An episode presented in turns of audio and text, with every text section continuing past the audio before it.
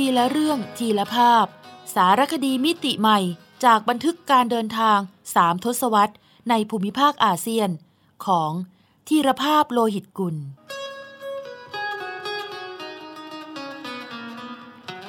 อ่านโดย สมปองดวงสวัย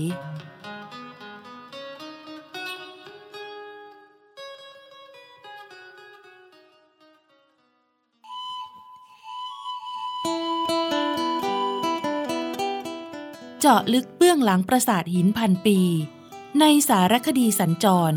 นครวัด นครธม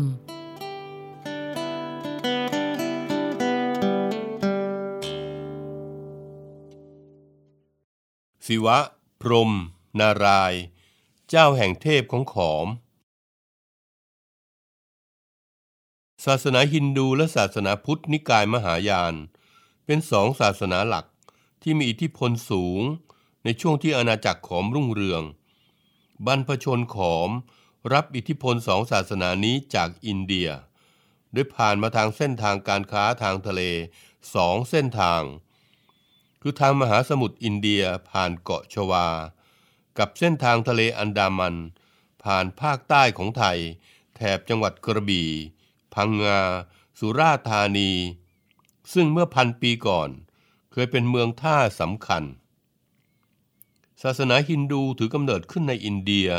เมื่อราวพันปีก่อนพุทธกาลหรือราว 3,500 ปีมาแล้ว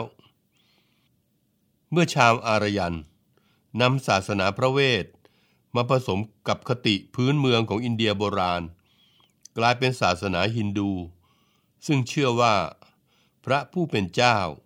หรือเทพเจ้าคือพระพรหมเป็นผู้สร้างโลก และอธิบายปรากฏการณ์ธรรมชาติว่า เป็นพลังของเทพเจ้า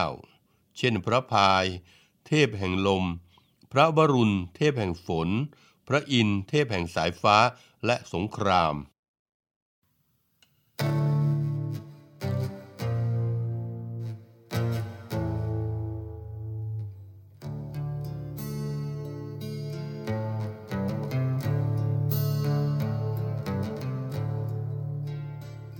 ศาสนาฮินดูจึงจัดเป็นศาสนาประเภทเทวนิยม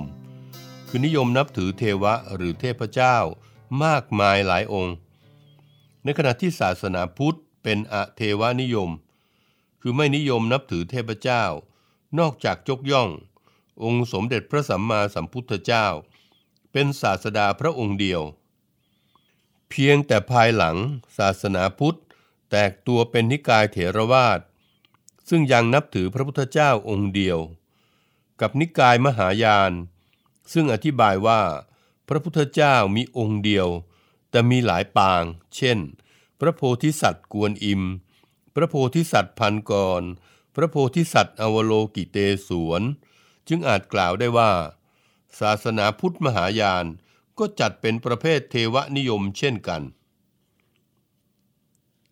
ศาสนาฮินดูยกย่องพราหมณ์เป็นชนชั้นสูงสุดของสังคม ในฐานะเป็นผู้ติดต่อกับเทพเจ้าแต่เพียงผู้เดียว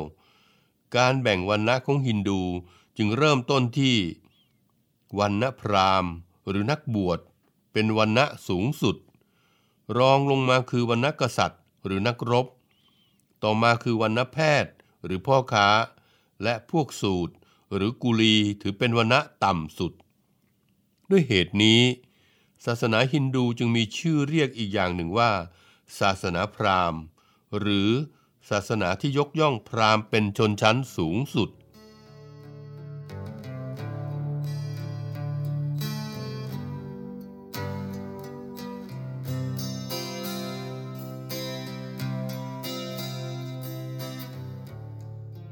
ศาสนาฮินดูนับถือเทพเจ้าหลายองค์ แต่ดั้งเดิมจะให้ความเคารพเท่าเทียมกันหมด ต่อมาจึงมีการยกระดับเทพสามองค์ ขึ้นเป็นเทพชั้นสูง คือ 1. พระพรหมเทพผู้สร้างโลก 2. พระวิษณุ หรือพระนารายณ์เทพผู้พิทักษ์ปกป้องโลก และพระศิวะ หรือพระอิศวร เทพผู้คุ้มครองและทำลายโลก เทพทั้งสามอาจรวมเป็นหนึ่งเดียวในนามตรีมูรติ คำสวดบูชาเทพตรีมรติ ที่คนทั่วโลกรู้จักดีคือคำว่าโอม ซึ่งมีที่มาจากคำว่าอะ เสียงท้ายของคำว่าศิวะ อุ เสียงท้ายของคำว่าวิษณุ และมะ เสียงท้ายของคำว่าพรหม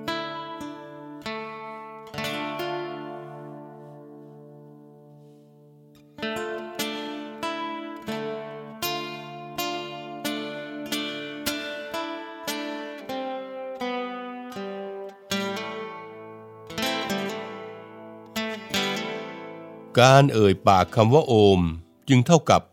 การเอ่ยพระนามของประมุขเทพทั้งสามซึ่งชาวฮินดูเชื่อว่า จะทำให้ได้รับพรอันประเสริฐจากเทพเจ้า นี่จึงเป็นที่มาของคำว่า โอมเพียง ในความหมายของการอธิษฐาน ขอให้เทพทั้งสามดลบันดาลให้ สิ่งที่ปรารถนาเป็นจริง ซึ่งเป็นคำที่แพร่หลายในดินแดนอุษาคเน เช่นในประเทศไทย แม้ว่า จะนับถือศาสนาพุทธเป็นศาสนาหลัก แต่ยามใดที่คนไทยอยากให้ความฝันเป็นจริง ก็ยังเอ่ยคำว่าโอมเพียงมาจนถึงวันนี้ ปัจจุบันยังมีชุมชนชาวฮินดูที่นับถือเทพตรีมูรติ อย่างเหนียวแน่น จนเป็นที่เรื่องลือ คือชุมชนชาวฮินดู บนเกาะบาหลีในประเทศอินโดนีเซีย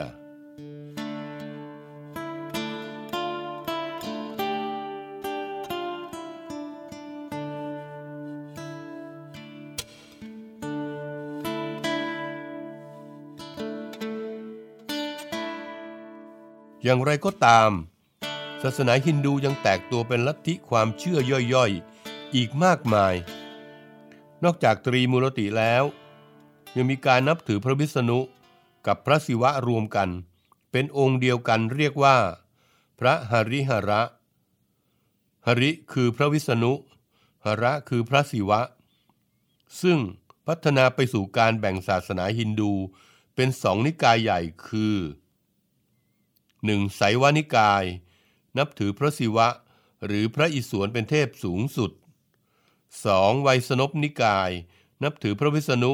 หรือพระนารายณ์เป็นเทพสูงสุด ทั้งสองนิกายนี้ ผลัดกันมีอิทธิพลในอินเดียและในอาณาจักรขอมทำให้พระพรหมซึ่งตามทฤษฎีเป็นเทพชั้นสูง ในฐานะที่เป็นผู้สร้างโลก กลายเป็นเทพชั้นสองไป เช่นเดียวกับพระอินทร์ ซึ่งเหตุที่พระพรหมและพระอินทร์ถูกลดชั้นลงไปนั้น มีข้อสันนิษฐานว่า เกิดจากการที่ตำนานในศาสนาพุทธ มักอ้างถึงเทพฮินดูทั้งสองนี้ เช่น พระพรหมและพระอินทร์ทรงเป็นพยานรับรู้การตรัสรู้ของพระพุทธเจ้า หรือการที่ชาวพุทธเชื่อว่า หลังจากทำบุญสุนทานแล้ว จะต้องตีระฆังบอกให้เทพพยดาฟ้าดิน โดยเฉพาะพระอินทร์ พระพรหมได้รับรู้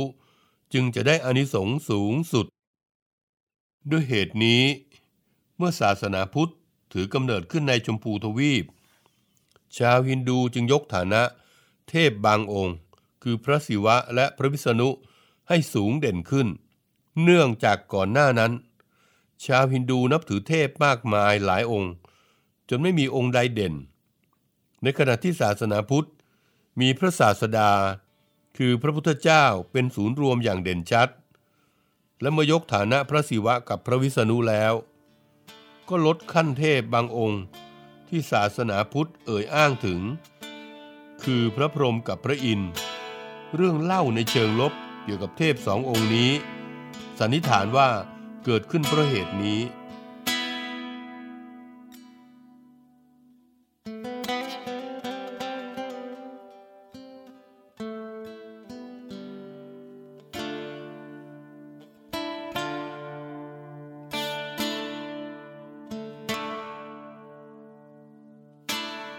ช่นเรื่องพระอินทร์เป็นเทวดาเจ้าชู้ มีเทพธิดาเป็นเมียมากมาย ไม่สนใจว่าเป็นลูกเขาเมียใคร จนพระศิวะมันไส้ เสกให้มีรูปโยนี หรืออวัยวะเพศหญิง ติดอยู่ทั่วทั้งร่างพระอินทร์จนมีพระนามหนึ่งของพระอินทร์เกิดขึ้นว่า เท้าสหัสโยนี ภายหลังพระพิษณุกรรมผ่าตัดแก้ไขให้ รูปโยนีกลายเป็นรูปดวงตา และเรียกขานพระอินทร์ว่า เท้าสหัสนัยหรือเท้าพันตา หรือเรื่องที่ว่าพระพรหมเคยมีห้าพระพัก โดยพระพักที่ห้าอยู่ด้านบนสุดของพระเศียร พระพรหมชอบใช้พระเนตรของพระพักนี้ มองเทพธิดาสวยๆอยู่เสมอ จนพระศิวะต้องเอาพระขันตัดเศียรที่ห้าของพระพรหมทิ้ง พระพรหมจึงเหลือสี่พัก เรียกว่าพรหมพัก แต่บางตำนานก็ว่า พระศิวะตัดเสียนพระพรหมเพราะถูกพระพรหมพูดดูหมิ่นเกียรติยศที่เขาไกรลาดนอกจากนั้น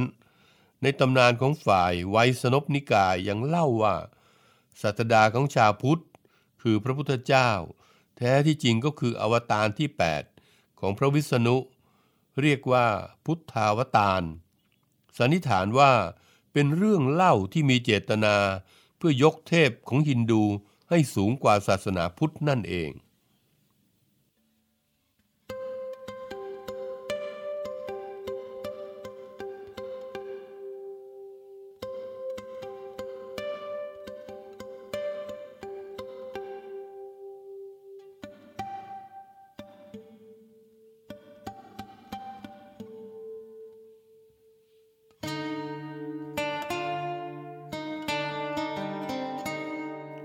ไรก็ตาม ผู้ที่นับถือลัทธิไสวานิกาย หรือไวยสนพนิกายก็ไม่ได้นับถือ แต่เฉพาะพระศิวะหรือพระวิษณุ และไม่นับถือเทพองค์อื่นโดยสิ้นเชิง เพียงแต่จัดลำดับชั้น ให้เทพที่ตนยกย่อง อยู่ในตำแหน่งสูงกว่าเท่านั้น เช่น ที่ปราสาทบรรทายสี ซึ่งเป็นเทวสถานฮินดูไสวานิกายนอกจากจะมีภาพแกะสลัก เล่าเรื่องพระศิวะ เช่นศิวะนาตราชแล้ว ก็ยังมีภาพเล่าเรื่องพระพิษณุหลายภาพ และที่หน้าบันของโกปุระ หรือซุ้มประตูทิศตะวันออก ก็ยังมีรูปพระอินทร์ทรงช้างเอราวัณเป็นเทพประจำทิศ หรือที่ปราสาทพนมรุง้ง เทวสถานฮินดูไสยวานิกายอีกแห่งหนึ่ง ก็ยังมีภาพเล่าเรื่อง พระวิษณุแต่อยู่ในตำแหน่งที่ต่ำกว่าพระศิวะ ที่เด่นชัดที่สุดคือ ที่หน้าบันปรางประธานปราสาทพนมรุง้ง มีภาพศิวะนาตราช อยู่เหนือทับหลังที่แกะสลักภาพ วิษณุอนันตสายิน หรือนารายบรรทมศิลป์ที่เรารู้จักกันดี จากนี้ไปเรามารู้จักเทพชั้นสูงของชาวฮินดูแต่ละองค์ให้ดีขึ้น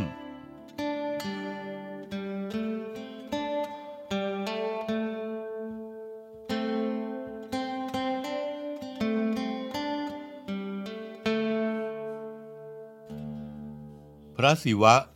หรือพระอิศวร หรือพระรุตระ ตามคติของฮินดู ฝ่ายไสวานิกาย พระศิวะมีหนึ่งเสียนสี่กร มีสามเนตร โดยเนตรที่สามอยู่กลางหน้าผาก เมื่อเวลากริ้วจะมีตัวเกียรติมุก หรือหน้าการออกมากลืนกินความชั่วร้าย ทรงนุ่งหนังกวาง บางตำนานว่าเป็นหนังเสือ มีงูหรือพญานาคเป็นสร้อยสังวาน ทรงโคนนทิเป็นพาหนะ เมื่อยามที่ทรงร่ายรำเรียกว่า สิวนตราช เป็นการกำหนดโชคชะตามนุษย์ทำให้โลกเปลี่ยนแปลงยุคสมัย จนเมื่อถึงวันสุดท้ายของโลก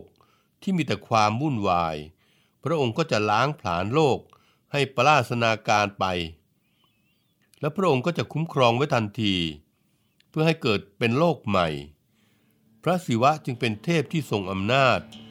ในการคุ้มครองและทำลายโลกได้ในเวลาเดียวกัน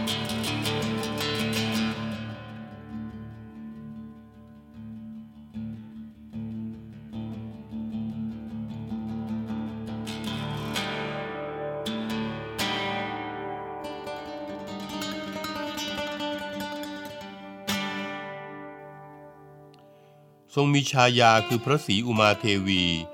ซึ่งเป็นเทพสตรีที่มีสองร่าง คือร่างที่อ่อนหวาน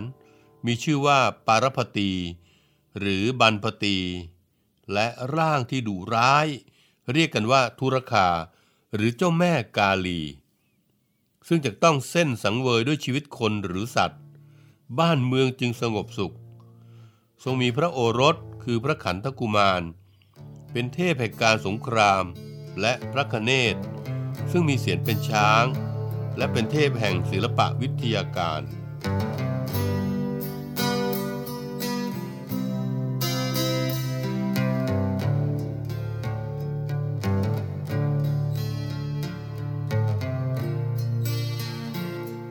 ชาวฮินดูไสยวานิกาย นิยมสร้างรูปเคารพศิวะเป็นศิวลึง อันเป็นเครื่องหมายองค์กำเนิดเพศชาย พลังสร้างสรรค์ของพระผู้เป็นเจ้า โดยศิวลึงจะตั้งอยู่บนฐานโยนีของพระนางปารพตี การเส้นสวงบูชาพระศิวะ จะกระทำโดยพรามตักน้ำรดศิวลึง แล้วให้น้ำไหลผ่านร่องโยนี ก่อนจะไหลออกมาทางท่อโสมสูตร ให้อนาราษฎร รองรับน้ำศักดิ์สิทธิ์ไปดื่มกิน หรือประพรมบ้านเรือนไร่นา พื่อความเป็นสิริมงคล น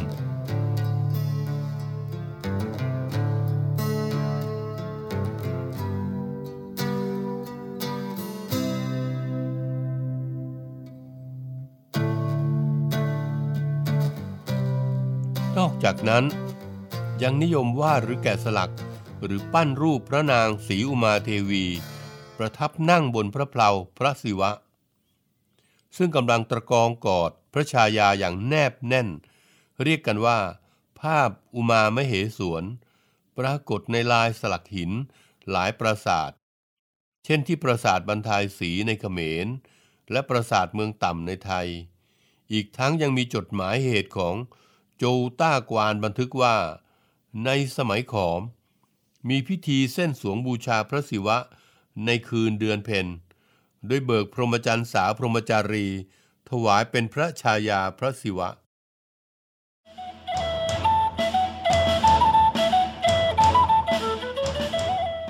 ซอกแซกอาเซียน ทุกซอกทุกมุมของอาเซียนมีเรื่องราวที่ค้นหาได้ไม่รู้จบ โดยกิติมาพรจิตราธร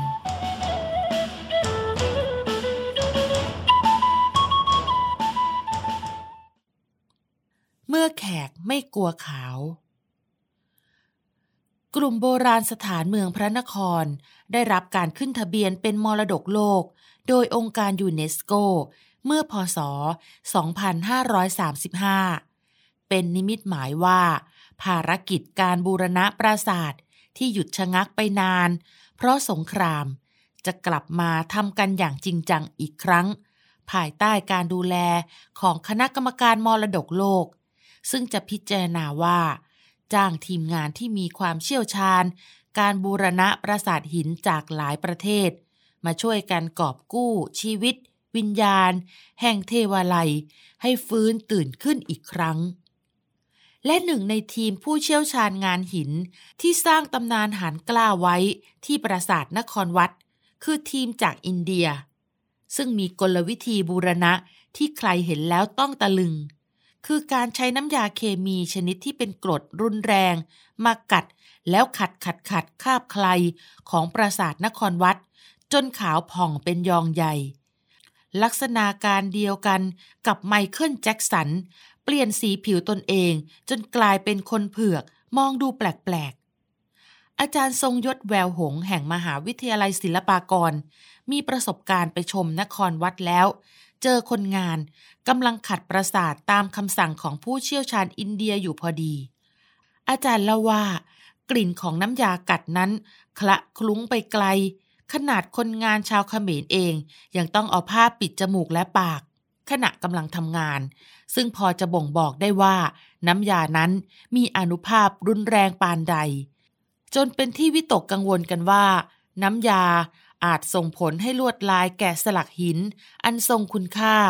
ต้องสึกกร่อนไปอย่างยากจะเรียกคืน งานนี้คณะกรรมการมรดกโลกจึงต้องเชิญผู้เชี่ยวชาญจากอินเดียชุดดังกล่าว กลับไปขัดทัชมาฮาลที่บ้านท่าน ให้ขาวจั๊วต่อไป ดังนั้น ใครที่ไปนครวัดแล้ว เห็นระเบียงคดชั้นใน ทิศตะวันตกฝั่งเหนือ ที่มีภาพจำหลักเล่าเรื่องรามเกียรติ์มีสีขาวเผือกผิดแผกกว่าใครเพื่อน ก็ไม่ต้องแปลกใจ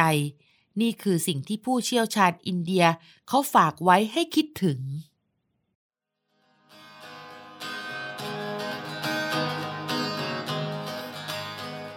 ทีละเรื่องทีละภาพ สารคดีมิติใหม่จากบันทึกการเดินทางสามทศวรรษ ในภูมิภาคอาเซียน ของ ทีรภาพโลหิตกุล สร้างสรรค์ดนตรีโดย นิพนธ์เรียบเรียง และบุญชัย ชุนหรักโชต